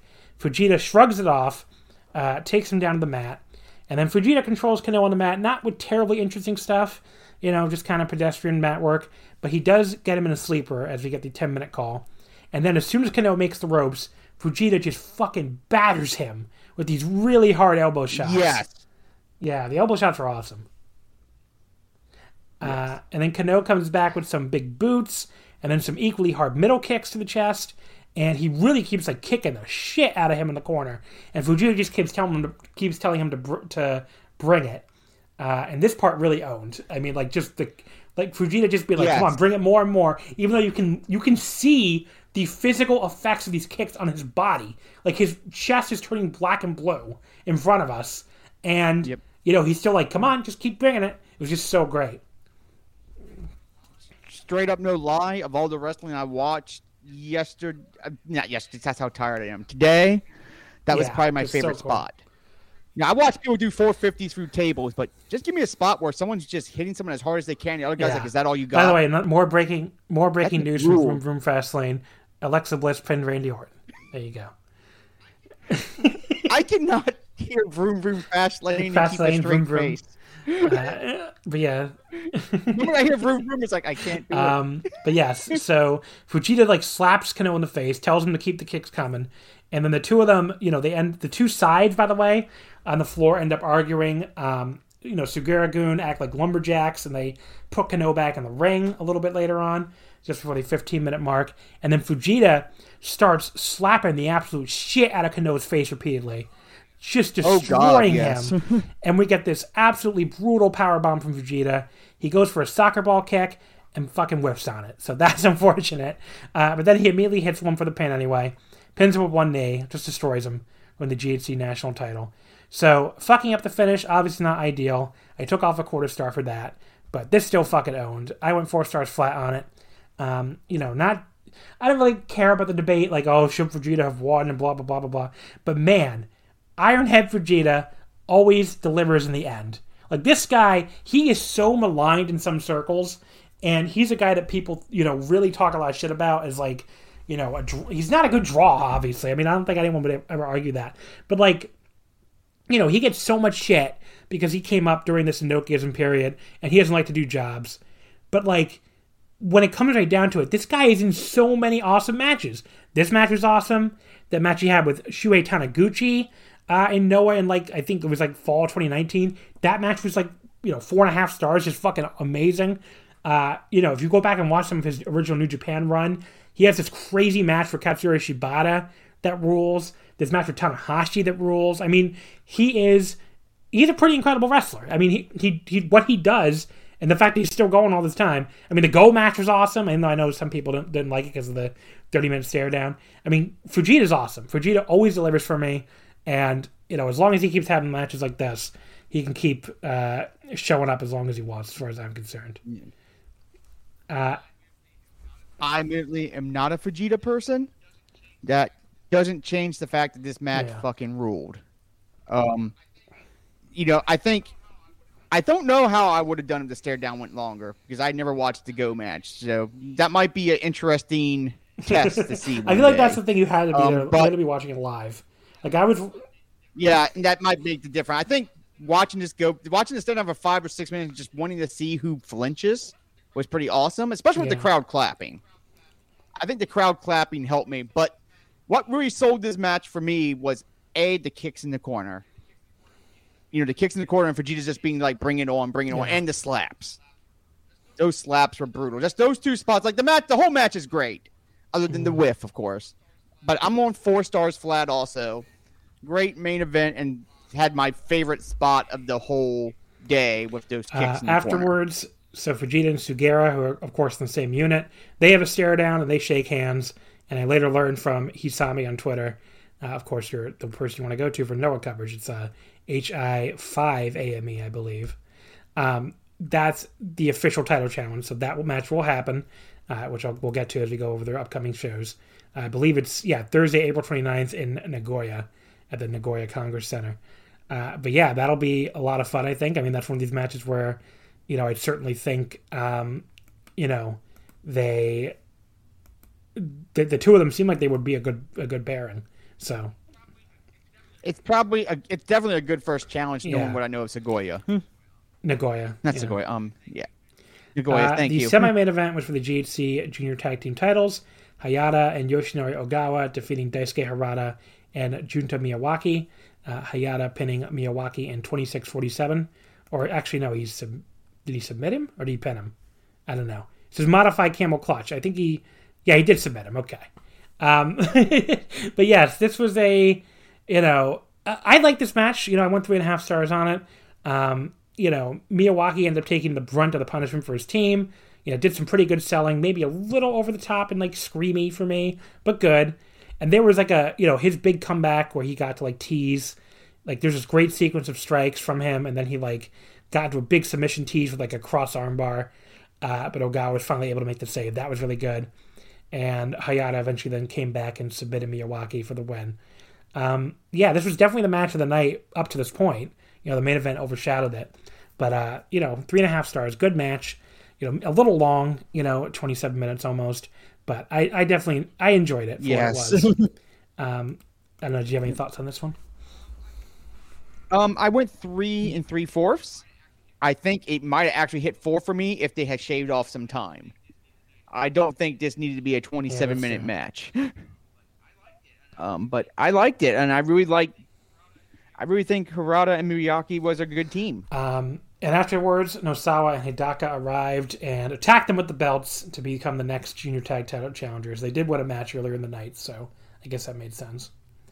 Uh, match number six was a six-man tag team match. Nakajima, Kitamiya, and Soya from Kongo beating Nishimura, uh, Inamura, and Kinya Okada when Kitamiya pinned Okada in 16-14 with his Saito suplex.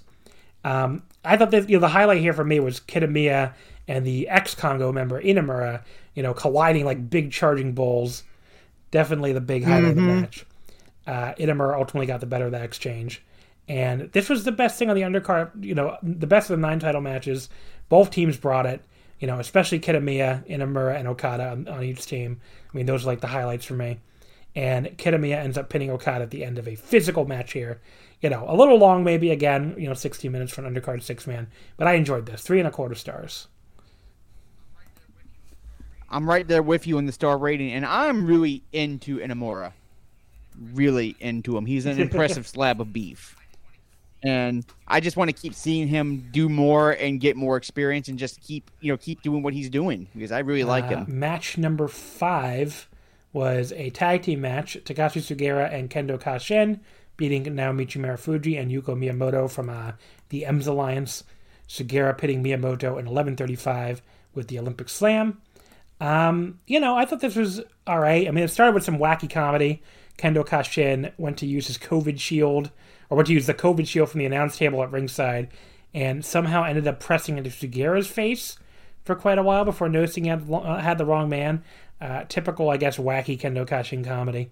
And, you know, Sugiura pinned Miyamoto to end a perfectly fine match, theme of the night, really, for this undercard. And, you know, Marufuji and Sugiura got going and they produced some fun exchanges. That's enough for me to go like three stars. It was pretty good. Yep, my notes say three stars and Kashin exists. Yeah, he didn't do a whole lot, really. Uh, match four, the Yeah. uh, Uzi, loser unit absorption match. So it was the Dark Agents, Saito and Inoue, losing to the uh, Funky Powers, or what the hell's her name again? Funky Express, I think, actually. One of the fans had a sadly misspelled sign that said Fanky Express, which I laughed a lot about. Uh, but yes, Mohammed Yone and Shuhei Taniguchi beat Akitoshi Saito and Masao Inoue. Uh, Taniguchi beat Inoue with the Funky Press. Uh, but yeah, this was uh, I don't know. This was slow because you know half the competitors are ancient or ancient, and the uh, the other two are not exactly spring chickens. But I still enjoyed it. I don't know. Uh, the little the added stakes here made the near falls at the end more exciting. They did a lot of little cradles and stuff, and Taniguchi ends up pinning Inoue with that flying splash. I went three stars on it, and I can't wait to see Disco, Funky Saito, and Funky Inoue. It's gonna be great. the power of funk Power wins of funk overall. um, the final power of funk compels them. That's the way they like it. Um, I, I, I get a I get a kick out of the Funky Express. I, I can't help it. I mean, Taniguchi No. Taniguchi actually likes slow. doing this, so that adds to a lot to it too. I Yeah. think. Yeah, it's slow. You know, the matches usually aren't like amazing or anything, but when they come out, I smile. So Just just keep on being funky, boys. Keep on being funky. Uh, then we have match number three, which was uh, Ikuto Hidaka and Nosawa Rongai beating Seiki Yoshioka and Yohei. Nosawa pins Seki in only 225 with a uh, La Magistral Cradle. So match is tough to rate because it was all two minutes, but uh, fast paced while it lasted. I enjoyed it well enough, I guess. And Nosawa ends up catching Yoshioka with that La Magistral, which I guess continues a losing streak for him after he dropped the junior title to Atsushi Kotoge last week in Fukuoka. Uh, I went two and three quarters. Fun while it lasted, but it was two minutes long. Yeah, I went I went two and a half, and I do appreciate when matches just sometimes yeah, right? like they, they catch you off guard because it, it, it because when near falls happen earlier in next in later matches, it makes you think this could be it. So I like Uh, that. Match number two was Susumu beating Hajime Ohara in 1022 with a cross face lock. Um, yeah, I mean, this was, you know, another one for the current regime doesn't care about Ohara list. It was fine. I'd say three stars. Nothing got to go out of your way to see or anything, but enjoyable enough. I'm pretty much the same. I don't really have much There's more not to say say to about these undercard matches. I mean, you know, kind of were what they are. Yeah. The opener is the only match I didn't see. I was watching live, but I, I started a little bit late, and I did not have time to go back and watch it today with the other two shows. But uh, the result here was Hao, Neo, and Tadasuke beating Kotoge, uh, Kai Fujimura, and Yasutaka Yano. Uh, Neo pinning Fujimura in 12:28 with a Stuka splash, uh, and he will be the next junior title challenger for Kotoge. Which I don't know if I really need to see the, the former Hiroki in a junior title singles match, but sure, sure, whatever. The match was fine. That's what my thoughts were on it. Um, I really like Yano. Um, which is funny because in another company I don't like a person named Yano. So it's nice having a Yano I like. Uh, there you go. So that was the Noah show. I mean, I would say there nothing wrong with the show. I mean, a lot of the undercard matches were fine. Uh, the semi main event was good. Main event was awesome. So it was definitely the strongest of three shows, I would say. I, I, I had a good time watching this show. Yeah. I'm glad I fit it in. So that brings us. Let's see what's coming up for Noah. Uh, there's a couple shows uh, that we will definitely. I think I say definitely, but I think I have them on the schedule. Yes, we will definitely cover on Omakase next month. Uh, first of all, the April 18th Korakuen. So that will be Sunday, April 18th. Uh, that show has the junior title match I just mentioned, Kotoge against Neo. Has a tag team main event with Keiji Muto and Marufuji against Kenoh and Masa Kitamiya. Of course, building up the Muto Kitamiya single title match. Uh, we have another build-up match, Fujita and Kendo Kashin against Sugiura and Sakuraba, and then you know a bunch of undercard tags after that. But uh, the you know Ogawa, Hayata, Susumu against Kotaro Suzuki, Ikuto Hidaka, and Nosawa Rongai uh, to build up you know the junior tag title match. And there you go, some undercard tags. Uh, the looks like a good little card. That's Neo Neo Breeze 2021. Um, and then the, the big show for the month, though, is April 29th at the Nagoya Congress Center.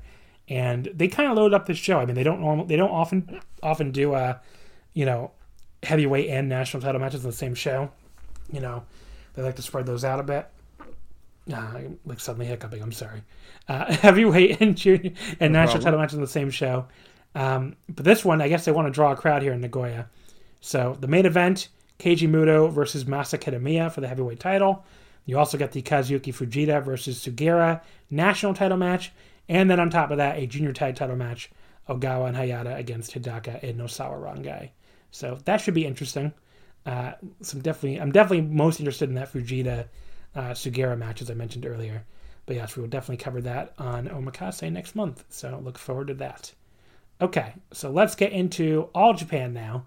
Um, so their show was also from today, March 21st, in Kyoto, the Kyoto KBS Hall.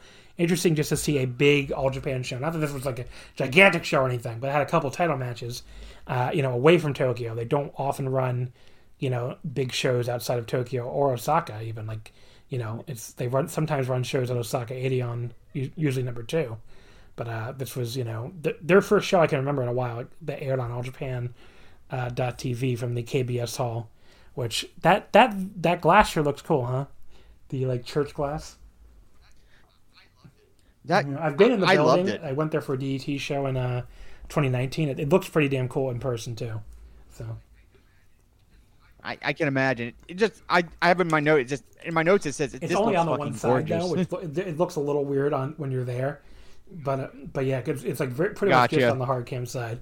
But yeah, um, still very cool.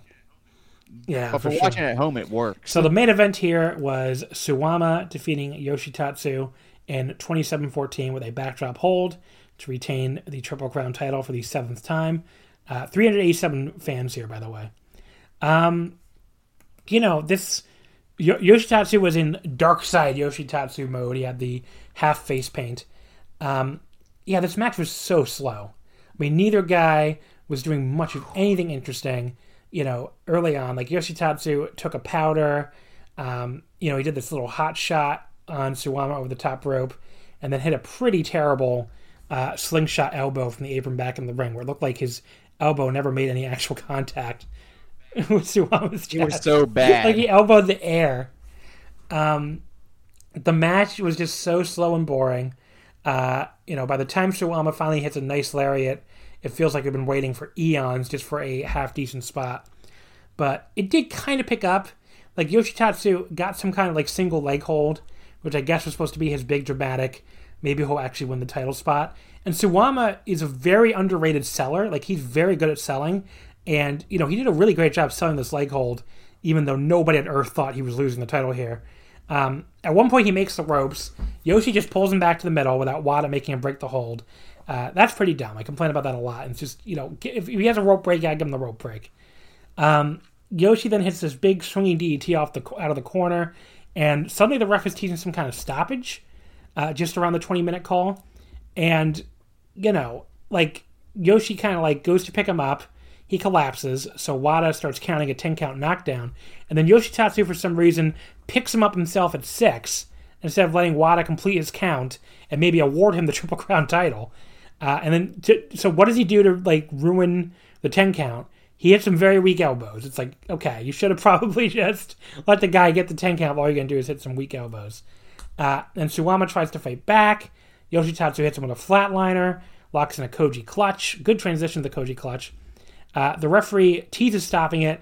Yoshi lets go of the hold like an idiot. You know, that was twice basically. He's done something dumb where it looks like he's had it won. Uh, and goes for the pin, but Suwama kicks out at two.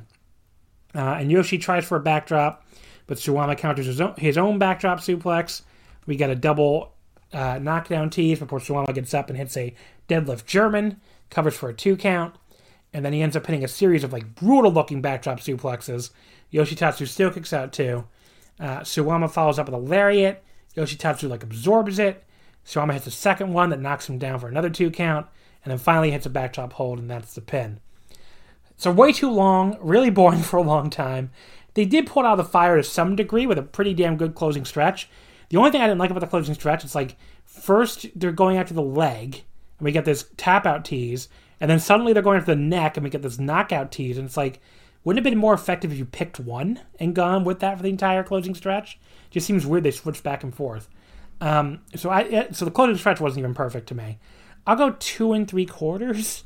That might be generous. Uh, it's way too long to recommend it. Maybe if you want to fast forward to the 20 minute mark and watch the last watch the last like 17 minutes, I can kind of recommend that. But yeah, just you know, not very good. It was very skippable, uh, just like the rest of the show, pretty much. Yes, I think it's very telling that I've avoided yawning on this podcast, and right when we started talking about this match, the yawns came. Um, I gave it two Yeah. and one fourth, and even that feels a little generous. I'm really giving it for the closing because I thought the closing was really good. Um, but yeah, it's 2021 and it's a Yoshi Tatsu title challenge. Um, I feel like this was this was. um, you're gonna get exactly what I feel like this was the bone they tossed him because they left him at a champion carnival this year, which thank God they did. Yeah, maybe. I, I mean, good on him for getting it, but um, two and one fourth. Congratulations on those two stars, buddy. Uh, then we have the semifinal, which was the World Junior Title match. Shima beats Izanagi only 11:43. uh, with the Spartan Cut, his new finisher, the, his variation of the final cut to make his first defense. Um, I don't know. This was a, this is pretty good, I guess. He had a meteor on the back for a near fall, uh, and then followed up with that new move of his, which the final cut itself didn't look that great. It's like his elbow to the back of the neck to push down for the Spartan cut, but like it, it just looked like the actual pressing down was awkward, and it just didn't look well timed at all. Mm-hmm. Um, so yeah, this was just pretty good. Never got to any kind of great level for me. I went three and a quarter. You know, nothing I gotta I went a flat. I went a flat three. I thought it was good for what it was. There was one moment where like Zonga's on Zonga. You know, he's on the top rope and Shima open hand slaps him, just sends Yeah, him tumbling his- to the outside. his Venus. I really like that spot. Venus slap. Yeah. Yeah, the Venus slap. I really like that spot. Um, and I really like the meteora to the back of the head. You know, you know, those are the two things that stand out. Just nothing really much more to be said. Just three Uh, stars. match seem right. number four was a eight man tag. The new Total Eclipse stable: Jake Lee, Tajiri, and Ak- Hokuto Omori and Kuma Arashi beating Kento Miyahara, Yuma Aoyagi, uh, Atsuki Aoyagi, and Rising Hayato. Jake Lee pins Hayato in 1652 with the D4C, which is his big delayed brainbuster. Uh, Total Eclipse, you know, I talked about last week. Great theme song. They have great badass heel energy. Uh, they somehow like all black for heel unit is like the most played out thing in the world, but they somehow make it work. Like their black and silver like heel unit looks kind of fresh. Maybe their logo just looks really good too, which helps. So very just well thought out, well designed unit, I have to say. Um, yeah, this went a little longer than I was expecting, but mostly fun. I went three stars. You know, totally fine match. three stars, and I'm like, and I don't know much about all Japan. I'm not going to pretend to, but right off the Yeah. back, I really like the unit. Just they look good. They feel like they click, and they just have this attitude that you know just ex- just comes from them. I think I think it's a good unit, and it really Uh, helps in this afterwards, match. Lee points at the sky in front of Kento, which is a big pose now, and then he lowers his head and smiles at him. That was kind of neat, and I'm definitely looking forward to their match in the Champion Carnival. Uh, match three, the uh, highlight of the undercard for May, Zeus and Kazuyaki Mihara beating Koji Iwamoto and Ryuki Honda. Zeus pinning or submitting Honda in 940 with his face lock. Now I have no idea who Kazuyaki Mihara is. Um, he's apparently like some old associate from Osaka Pro, I guess. But sometimes I just want to see a kind of fat guy in a tank top going hard in elbow exchanges like he did here at Ryuki Honda. So I like him. Just very indie, Japanese indie sleaze here, but in a very charming way. And, you know, Zeus ends up tapping out Honda with his deadly chin lock. Uh, but yeah, I, I really enjoyed it. I was surprised the undercard. This Miyahara guy was fun. Mihara, not Miyahara. This Mihara guy was fun. I went three and a quarter. This is pretty good. Another straight three for me, but you know, three's not necessarily bad for undercard. It just means it was there and I had fun, but I moved on after that. But I can totally understand why you got Yeah. the jollies out of Uh, match number two Shotaro Ashino, Hikaru Sato, and Dan Tamura. Uh, Ashino conti- continues to team up the Evolution Boys. That's interesting since the end of Enfants. Uh, so they beat Ishikawa, Omori, and Black Menso-re. Sato, you know, submits Menso-re in 1106. Um, I didn't mention this, but he came out to challenge Shima for the junior title after their match, um, which will, that'll be an interesting styles clash. So that'll be uh, cool to see. But yeah, that that makes sense for why he's uh, he got the fall here. No challenger for Suwama because Champion Carnival is next, of course. Uh, but yeah, this was a fun little six man tag. I went three stars on it. Not a ton to say about it really, but you know, enjoyed it. I would say three stars again. You know, Yeah. I feel like a broken record at this point. And what I wrote is I wrote down I took zero notes on this match, which is lame because Yeah, that's there's, technically not, there's not much to say about it. It's fine. Uh, the opener was Yeah. Francesco Akira losing to Yusuke Kodama in 8-14 with a La Magistral Cradle. Uh, funny that both Noah and All Japan the same day had a La Magistral finish. Uh, but yes, Kodama wins a fun little opener. Three stars again. Just not much to say about these undercard All Japan matches, but this was fine. Three stars, fun opener, the type of opener that you know makes me hope the rest of the show is going to the be show good. was fine. That's what I would say. It wasn't like a bad. Yeah. The show was ended up being fine. Like I don't, I don't regret. I don't regret watching it. I do regret watching it immediately after New Japan Cup.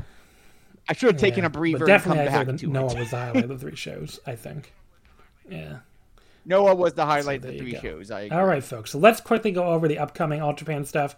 So there is a show that's going to air on VOD on alljapan.tv uh, next Sunday, the 28th, from Saitama. I don't really think there's anything worth seeing on this show, honestly. It looks like just a show. Uh, it's the wrap up of the Dream Power series, but uh, it's like a next stream special, so they're all going to, you know, there's, there, there are some singles matches on I guess, that are interesting. Um, Ryuka, Ryuki Honda's trial series. Uh, he faces Shotaro Ashino here. Uh, Yusuke Kodama faces Francesco Akira, another singles match. Uh, Yoshitatsu faces someone by the name of Noboru Uchida. I don't even know who that is. Um, there's a tag team match with Shuji Ishikawa and Koji Iwamoto against Omori and Black Menso-re. A six man with Jake Lee, Tajiri, and Hokuto Omori versus Suwama, Hikaru Sato, and Dan Tamura. And then the main event will be a tag team match. It's kind of a special match. So the Next Stream special, the four members of Next Stream, Kento Miyahara, Yuma Aoyagi, Atsuki Aoyagi, and Rising Hayato will be chosen in like split into two tag teams that night by a lottery. Will it be a shoot lottery or worked lottery? I don't know. Who knows? But supposedly we'll get a lottery here and we'll choose two teams. So we'll see if like do Kento and Yuma are obviously tag champions. Will they end up on opposite sides? I will say right now, if the teams end up being Yuma and his brother against Kento and Hayato, I'm calling shenanigans on the, the shoot lottery. I think it would. I think that was predetermined then. But if it's like Kento and Atsuki against Yuma and Hayato, I'll, I'll buy it that it was maybe a real lottery. So uh, there you go. That's your next All Japan show. Again, that'll be on VOD on alljapan.tv. Nothing I'm really going to go on my way to see or anything.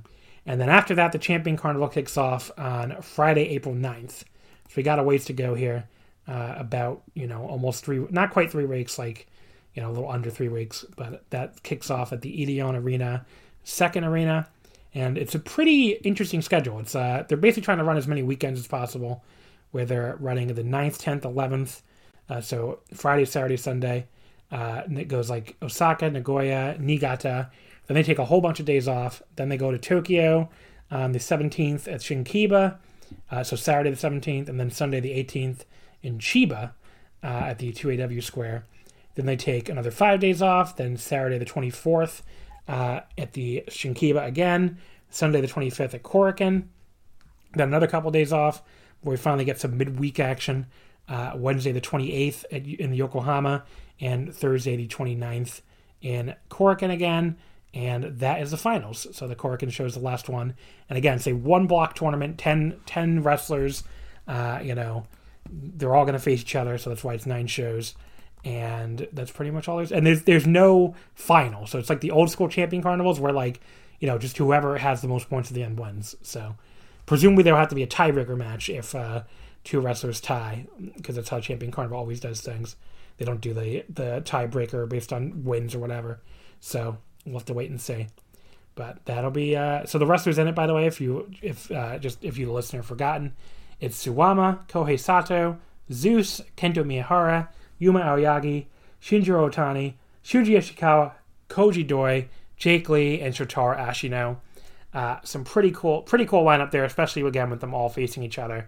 Uh, some cool matches I'm looking forward to, and they, they start right off the bat with the Jake Lee Ashino showdown. You know the after you know Lee orchestrated the Total Eclipse turn, so that happens right away on night one uh, in in in uh, the Edion Arena Osaka. So that should be interesting.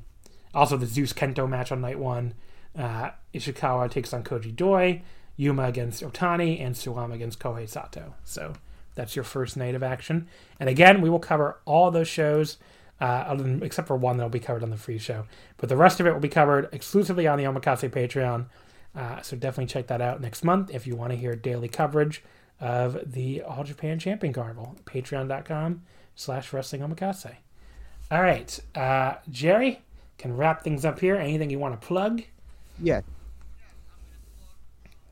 Yes, I'm going to plug um, the podcast I'm on. I'm on WePlayRPGspodcast.com where we do our campaign and we do a couple of superhero games as well. You can find me on Twitter at Jarius underscore Jer with my lukewarm takes. Um, they're very lukewarm, I'm going to warn you. And of course, you can find me writing on voicesofwrestling.com under Jerry Evans. My most recent article is me being an unapologetic fangirl of Maki Ito. So Uh, and there you go. Of course, you can follow us on Twitter at WrestleOmakase, Wrestling One Vet. Uh, and that'll do it. I just plugged the Patreon, so I'm not going to do that again. But uh, that'll pretty much wrap us up here. Again, no episode on the free feed next week. It'll be our week off, like we've been doing now, just because I do a lot of audio now. Uh, but we'll be back in two weeks on the free feed. On Sunday, April 4th, I'll be reviewing the Sakura Genesis show from New Japan and the DDT March 28th Korakuen, uh, which has the Shuji, uh, Shuji, the uh, Jun Akiyama versus Kazusada Higuchi KOD title match main event. I'll be reviewing both of those shows with Neil David from Voice of Wrestling, a first time guest. So that'll be exciting. So again, no free show next week, but you can hear the WrestleMania Retro Roulette on the Patreon uh, with myself and Quinn the next Sunday or Saturday. I don't know, whichever day we end up doing it. Uh, in the meantime, thank you as always for listening, and I will see you next time.